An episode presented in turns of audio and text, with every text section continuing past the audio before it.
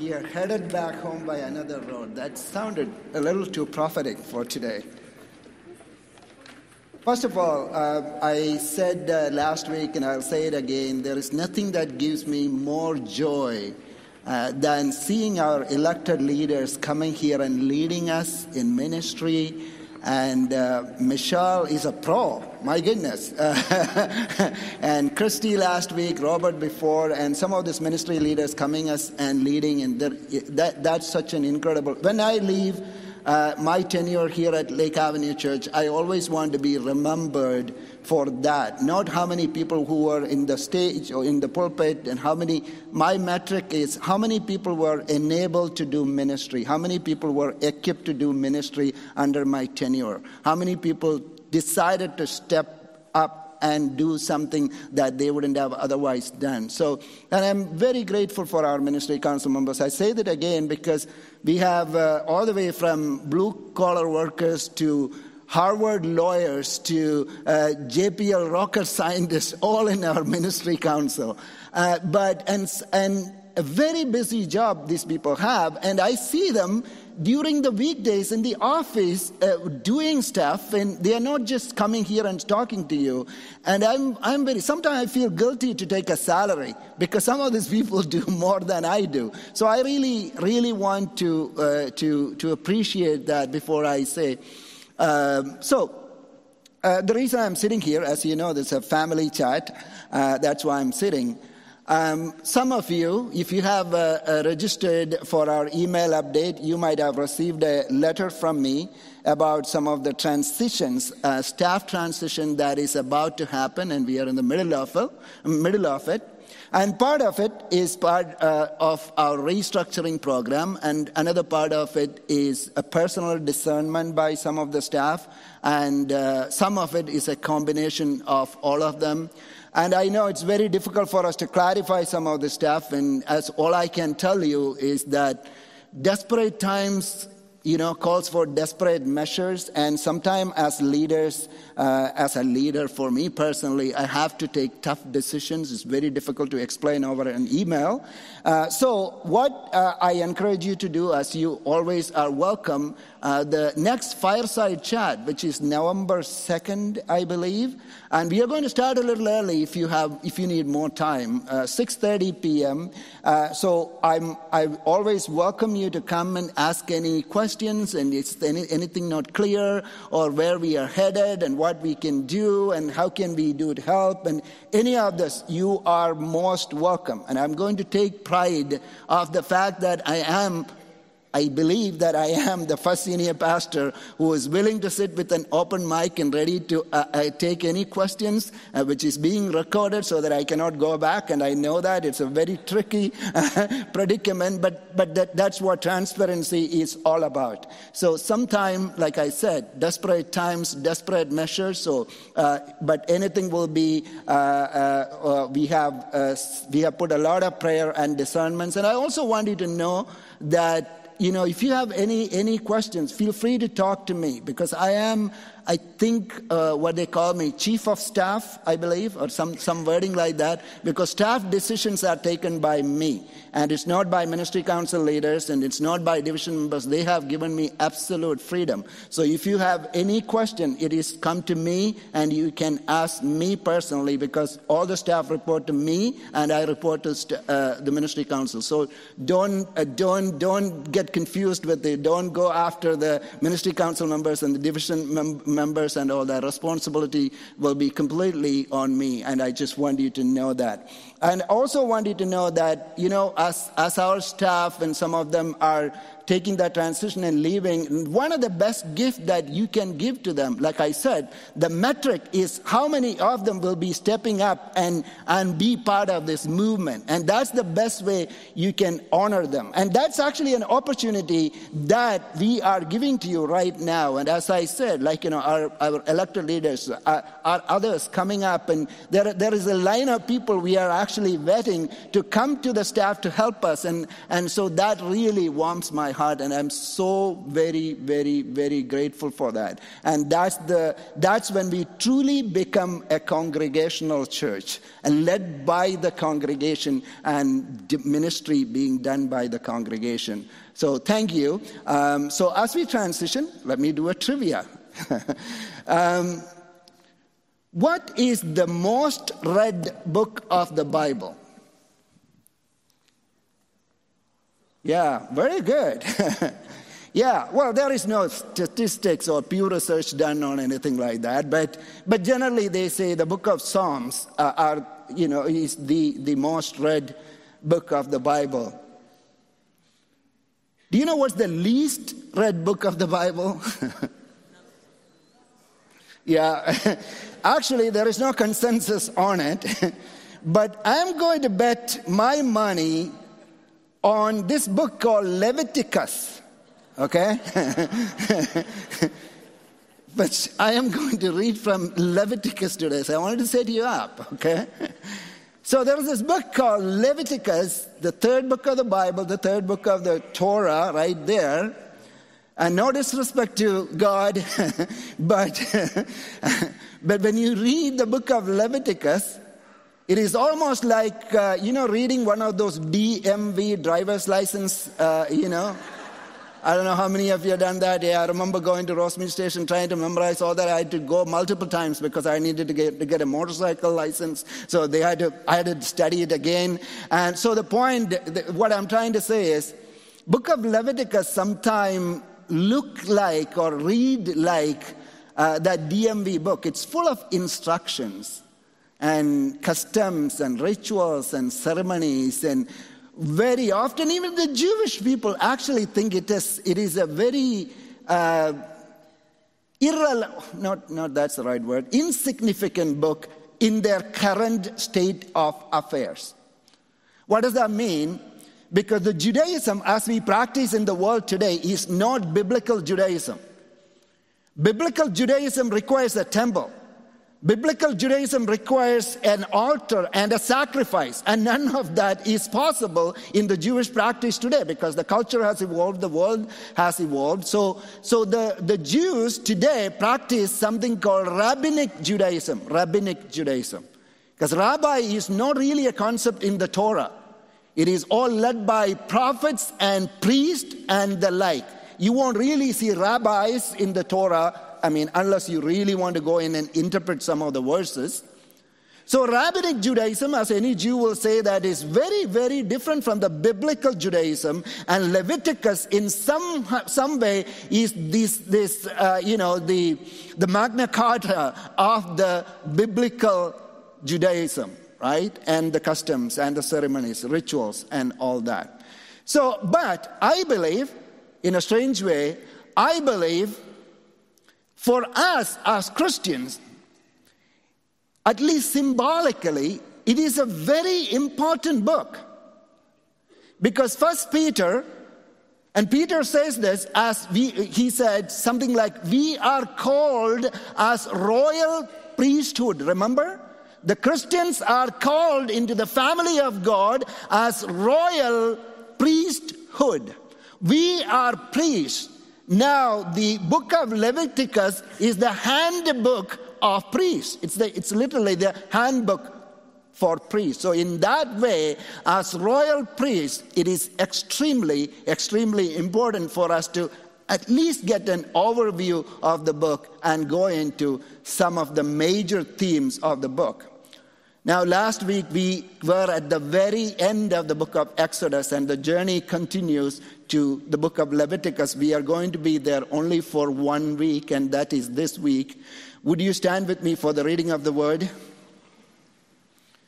I'm going to read from the book of Leviticus chapter twenty, verses seven, eight, and I'm also going to read verse twenty-six. Then I'll go to First Peter.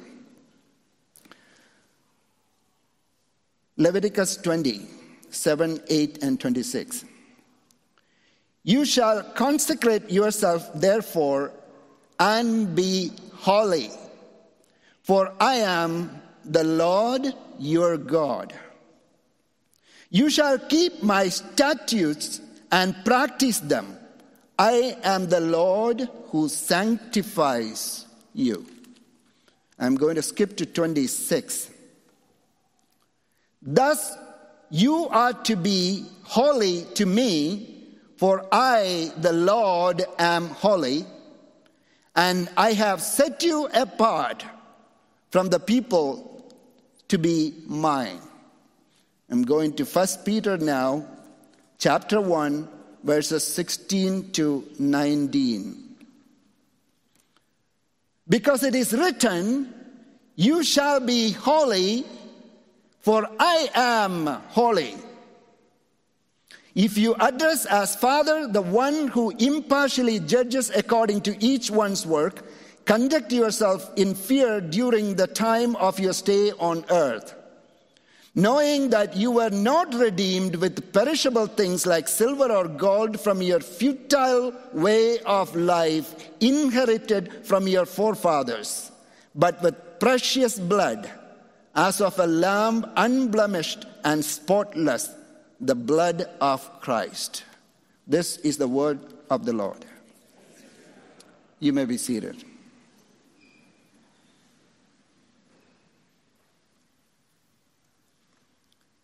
You are to be holy as God is holy. No kidding. No pressure. No pressure. You have to be holy. That itself is a little tricky. Then comes to with the with the added part, because I am holy. If you are my children, you have to be holy like I am holy. When you hear this kind of verse, and that is actually the thematic verse of the book of Leviticus, when you hear something like this, if you grew up in, in, in holiness churches or uh, evangelical churches, or even in Lake Avenue Church back in the days, um, some of you may have a P T S D about the word holiness. Yes, and I remember when I was working for a church in uh, Toronto, and it was a very young church. The average age of the church was thirty-two. Young people, all of them are young people. We only had very, very few seniors. We only had a less than dozen seniors. They were precious commodity. And one of them, I still remember, Norma Proudlove, she was in her eighties at the time. She would always faithfully stand up front and greet all these young people walking in. And, uh, and she would always say to me, Pastor Matthew, when I grew up in this church as a little girl, there used to be elders standing as we walk in, and they will have a scale in their hand, and they will measure the distance of the skirt, uh, the, the edge of the skirt and the floor. No kidding, no kidding. The elders will measure the distance, which, which means how much of the ankle is being covered when the young women walk in, right? And that is the our understanding of holiness. And then poor Norma is still standing there inviting our young girls walking in short shorts or whatever. I'm not talking about anything, but the, but the our understanding of holiness somehow has given this idea that these kind of verses are not meant to be for us, because that is downright ridiculous. I know you don't have the guts to say it. I'm saying it from the pulpit. That's what I feel sometimes. Yeah, yeah, I have to be holy, really? And like God himself is holy in some way. That's what we all think. So we kind of kind of put it away. So I just wanted to to hopefully change our understanding of holiness, or uh, to realize what, what does that really mean. So, you know, when you when you interpret the Bible, there is something called parallelism. There is a different way of, you know, I'm not taking you to seminary, but there is a, quite often the Bible, the scripture verses are given in two parts, a part A and part B in, in, in, in, in a verse. And part B somehow explains part A, or part B somehow amplifies the meaning of part A, and sometimes part B kind of defines part A. For example, the Lord is my shepherd, I shall not want, right? So the fact that I will have no want, I will have no, I, I, I shall have, I won't have, yeah, this, I, I confused now. The Lord is my shepherd, I shall not want, right? Yeah. so so that part B is the reason, because that part B exists because of part A. That's because the Lord is my shepherd, right? So in the same way, this is a parallelism. So when I read that eight twenty, Leviticus chapter twenty, verses twenty-six, this is what it says. Thus you are to be holy to me, for I, the Lord, am holy. That's part A. And then part B says, and I have set you apart from the peoples to be mine. Part A, you are to be holy. Part B, I have set you apart from the peoples to be mine. What does that mean? How does the part B somehow define part A? So the word that is used for holiness in Hebrew, I'll show you that word. It is Kodesh. Kodesh is the word, okay? The word Kodesh only means one thing. It doesn't show anything qualitatively different, or that's not the meaning of it. Kodesh actually means set apart. That's all it means. Kodesh means set apart. Now if you go to that part A and part B, you know, you are to be holy, part A. Part B says, for I have set you apart. The fact that you, you become holy by being set apart for God's purposes. The word Kodesh actually is used mostly in connection with the temple or the tabernacle instruments. The instruments are called Kodesh or not Kodesh, holy or not holy. It is all based on where that instrument is, where that, how that instrument is set apart. It doesn't talk about the quality of the instrument itself, but the purpose of the instrument and how it is set apart. I know it's a little confusing. You know, three years ago, over three years ago, I joined the staff here. And uh, our, I think one of our earlier staff meetings, we did a game, like a, a challenge per se. So the challenge was that there were different uh, statements about each staff. It's a kind of a get-to-know each staff kind of a game. So there were secrets, or there were kind of semi-confidential information about different staff, and was put in a lot, and we were all asked to guess which staff it is, right? And so we did the game, and you know, at the end of the game, I won that game. So everybody was kind of upset because I'm the new guy. I don't know anybody. That's what they thought, but they didn't know that I am actually been sitting in this church for the last ten years. Right? I, I don't know how many of you know that. I was a member of this church for ten years. I used to sit there with the Spucks family for a long time. And then I moved, ah, you know, that's the view is not really good. So I came right here. We used to sit right here because we are putting the money in the basket anyway. So let's get the best view, Orchestra Street, right? So we used to come sit right there.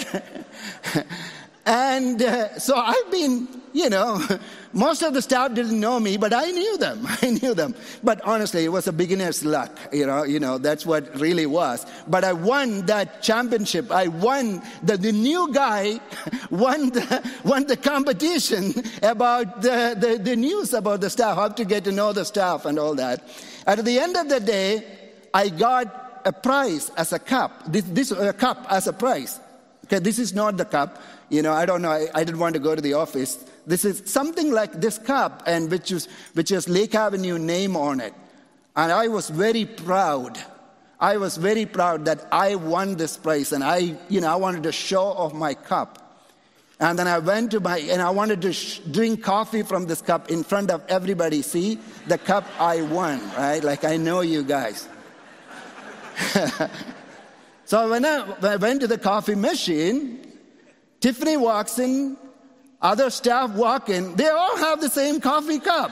I'm like, what in the world? Later, I realized that this is nothing special. They have a truckload of them in the stock. Now, even the newcomers who just walk in get a cup, right? Yeah, I'm a little jealous. I'm, I'm a little upset that I thought that I am getting something very unique, qualitatively different from everybody else because I won the championship. But that's when I realized that, see, it is not about the quality of the cup. It is the fact that this is the only cup that was set apart as a prize. All other cups are good cups, same quality. They can be given out as gifts or hand away, whatever, promotion, whatever. But this cup was taken from the stack of cups and then set apart to be given as a prize. Now that's what makes this cup Kodesh, Kodesh. That is all that means. That word holy only means that this cup moved from here to here because it was set apart for a purpose. Does that make sense? See, the first Genesis chapter two, you, we see God set apart seventh day and sanctified it and made it holy. What is so great about seventh day? It's just the same. It is not like God give, gave the seventh day twenty-five hours instead of twenty-four hours. It doesn't really, there is no qualitative difference between the seventh day and the sixth day. But the seventh day became Kodesh because God set that apart. Holy Spirit is written as Ruach Ha Kodesh, Kodesh, which really means a spirit that is set apart.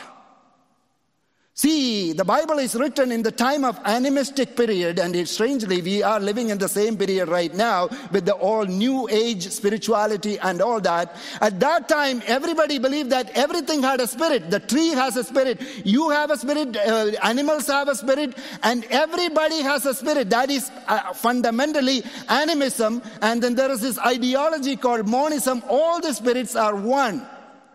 No, but the scripture rem- demanded, this is Ruach Ha Kodesh, which means this spirit is not that spirit or not that spirit. It is a set apart, different spirit. And in, Genesis, and in Isaiah chapter six, you see God is praised as Kodesh, Kodesh, Kodesh three times. The only time uh, uh, God's character trait is repeated three times. Kodesh, Kodesh, Kodesh, which says that this God is different from creation. The Creator is different from creation. That is the theological significance of that word. Because this is again written in the concept that Creator and creation are kind of the same. We all have the same spirit. No, the Creator, God, is the ultimate other, the transcendent entity that is beyond ourselves. Kodesh. Kodesh. Kodesh. See, I, what I want you to take away from this is holiness is not just about what you are, but it is about who you are. Sorry, it is about where you are. I know, it's a little tricky. See, like I said, you can be here and the same person, whatever you are, when you move into another realm where God has purposed you, now, nothing different, different happens to you, but you still can be Kodesh. So that's what I'm saying. It is not about what you are, but it is about where you are placed. See, the thing is, If you are placed where you are supposed to be placed, you will become who you are meant to be. I want you to hear that very clearly. If you are placed where you are supposed to be placed, then you will automatically become who you are meant to be. On a Sunday morning, where is your heart at? Where do you want to be placed? You want to be in the church, or you are forced to be in the church, or you ideally would like to be in front of your television screen while Matthew John will be playing in one small window, but there is also football, there is also golf, and there is also baseball. That's where you want to be? Then you will become that person. If you are Kodesh, it doesn't mean that a halo will, will, will be above your head. It doesn't mean that you are the most perfect person in the world. It only means that if you are Kodesh, you will be where God wants you to be. And there is this concept of the vessels of honor and vessels of disgrace in the New Testament. It repeats many, many, many occasions. But I'll read you one of them. Here, this is from Second Timothy chapter two, verses twenty and twenty-one. In a large house, there are articles not only of gold and silver, but also of wood and clay. Some are for special purposes, and some are for common use. Those who cleanse themselves from the latter will be the instruments for special purposes, made holy, useful to the master, and prepared to do any good work. In every house, there are different instruments, there are different cups, but where it is placed determines the holiness or the separatedness of that instrument. A cup that is placed in the bathroom will be very different if you move that cup from the bathroom to the bedroom. Hygiene now is important. Now, if you move that cup to the kitchen, it is the same cup. But now the hygiene is extremely, extremely important when you take a cup to the kitchen, because where it is, is now different. And that is a little more important than what it is.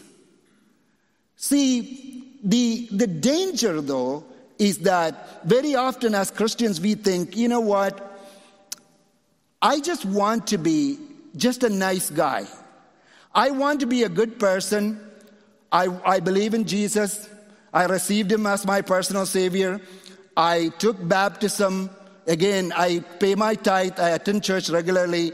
I want to be a nice, I don't want to get too much into this holy culture. I don't want to get too much into the church thing, and I don't want to get too much involved. I don't want to talk to the pastor. I'll just sit in the back row, and whatever you say, I appreciate you, I'll pay my money, that's it. You know, keep that distance, and which, you know, somehow we all have, you know, I, I was like that too, so I'm not blaming this on anybody. We somehow feel that we should become, you know, because there is no way I can be like a holy, like many other people. I just want to be somehow an average, a nice guy, an average Christian, and get to heaven. Now the challenge is the opposite of holiness is very interesting. There are different words to describe uh, the opposite of holiness, and one in particular is interesting. I'll show you three verses together. I'll take a quick moment to look at it. This is from Ezekiel, two verses from Ezekiel and First Samuel. Did you see the opposite of holy is translated not as unholy, not as profane, and these are some other translation, but here it says it is common. The difference between holy uncommon. The word which is used is hal, which can be translated. Doctor Jeff Leo, as you know, is doing an excellent, excellent class on the original languages of the Bible. It is still continuing. So reach out to him and he, he will explain this further. And hopefully, you know, that's one word. It kind of shocks me that I always thought of holiness, the opposite of holiness, as unholiness or profane, being profane. No, the opposite of holy is ordinary. Being ordinary is being unholy. Being common is being unholy. Being an average Christian is being unholy, because it is the command of the Lord. You have to be holy because I, the Lord, am holy. So if we think that we can somehow become a nice Christian, nice people will not go to heaven. Good people will not go to heaven. To go to heaven, you have to be holy, because it's a very, very holy place. And the good thing, the good news is that I know I, I, all of you look sound confused now. But the good news, I've, I've been I'm giving you the good news now. The good news is, you know what you have to do? What do you have to become holy? Nothing. Nothing. Because if holiness is something you can accomplish, and if you think that you can try to become holy like God, then yeah, there is something wrong with our understanding of holiness to begin with, as I said. See, holiness is not a character trait we can accomplish. Holiness is something produced in us by the Holy Spirit. The Holy Spirit come and take hold of our life, and he possesses our life, and then he yields our, his fruits through our life, and that's how we become holy. Because if you try to become holy by our self-will, our attempt, that will only beget spiritual pride. In our culture, we call Dalai Lama and Pope His Holiness. We always think that, oh, you accomplish that, achieve, you become Dalai Lama or Pope to become, to be addressed as His Holiness. No, no. That is completely wrong understanding of biblical Kodesh, the holiness. It is not something you accomplish.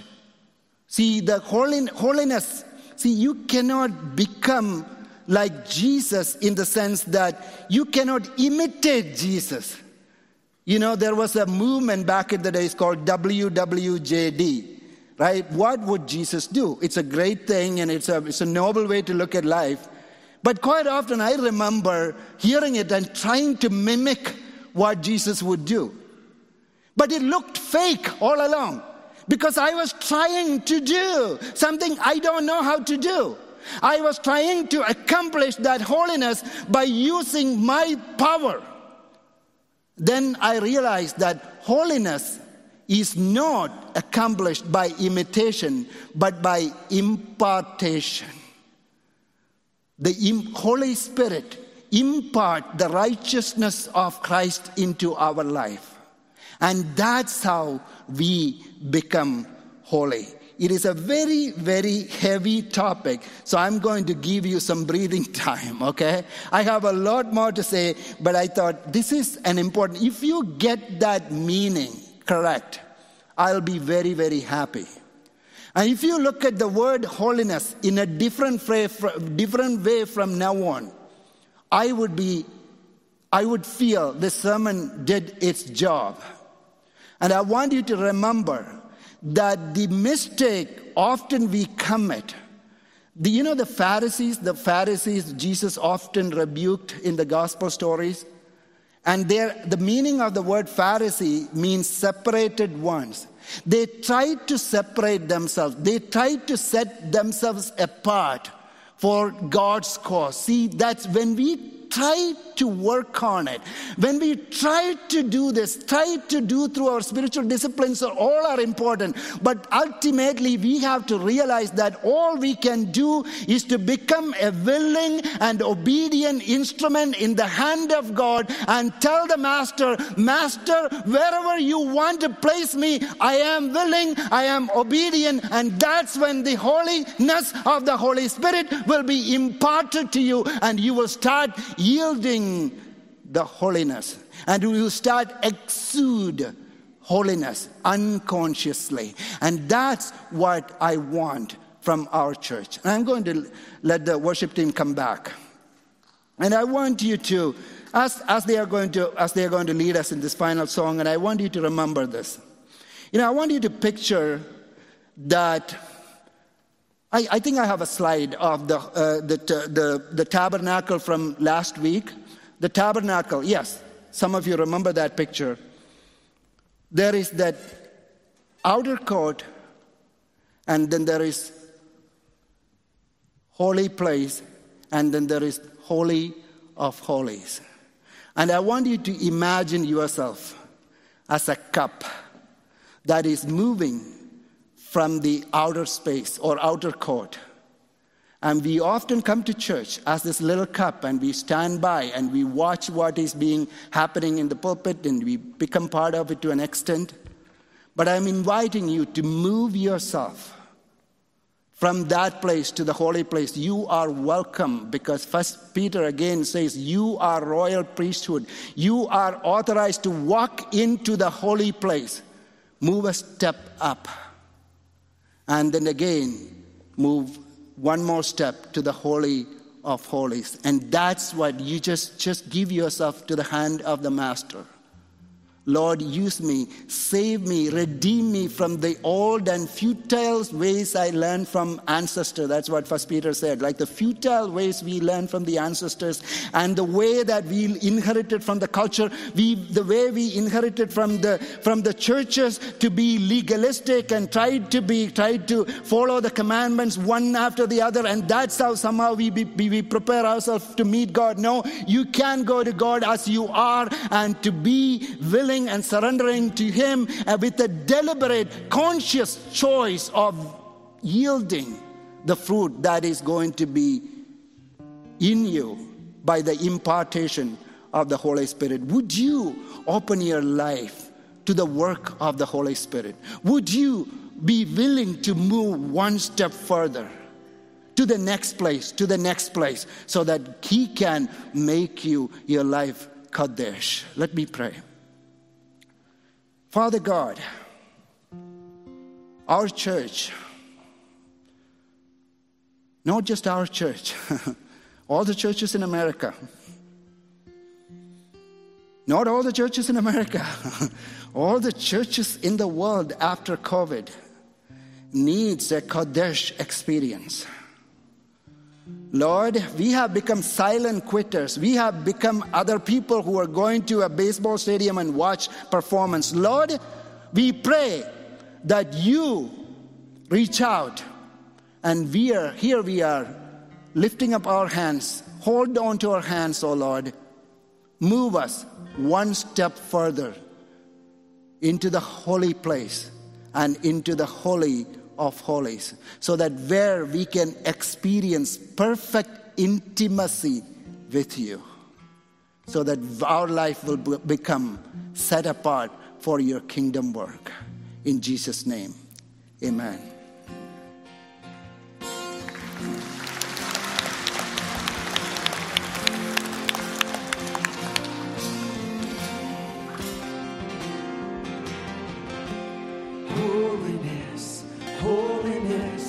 What I long for, holiness is what I need. Holiness, holiness is what you want from me.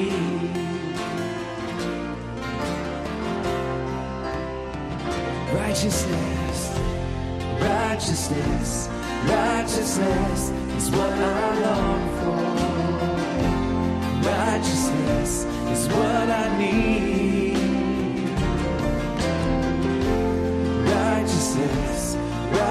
righteousness is what you want for me. So take my heart.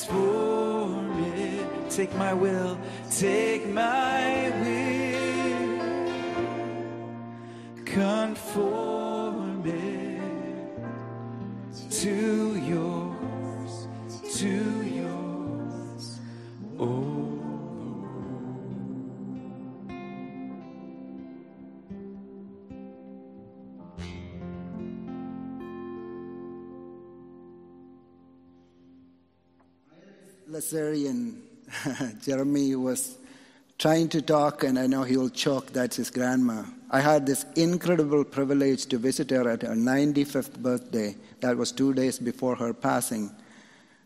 I've even visited her before, and I remember first time walked into that room. Uh, Darlene said, uh, um, you know, here's Pastor Matthew. You watch him all the way in the T V screen, and she is a legendary figure for me. As you know, she basically the founder of Door of Hope, and, and the Lazarian name is all around this campus. Anyway, I was just so timid, you know, to meet this this woman, and uh, she was sleeping, and I didn't want to wake her up. And Darlene said, "Mom, Pastor Matthew is here." I remember she was closing her eyes, and she smiled while she was still sleeping. And the room literally lit up.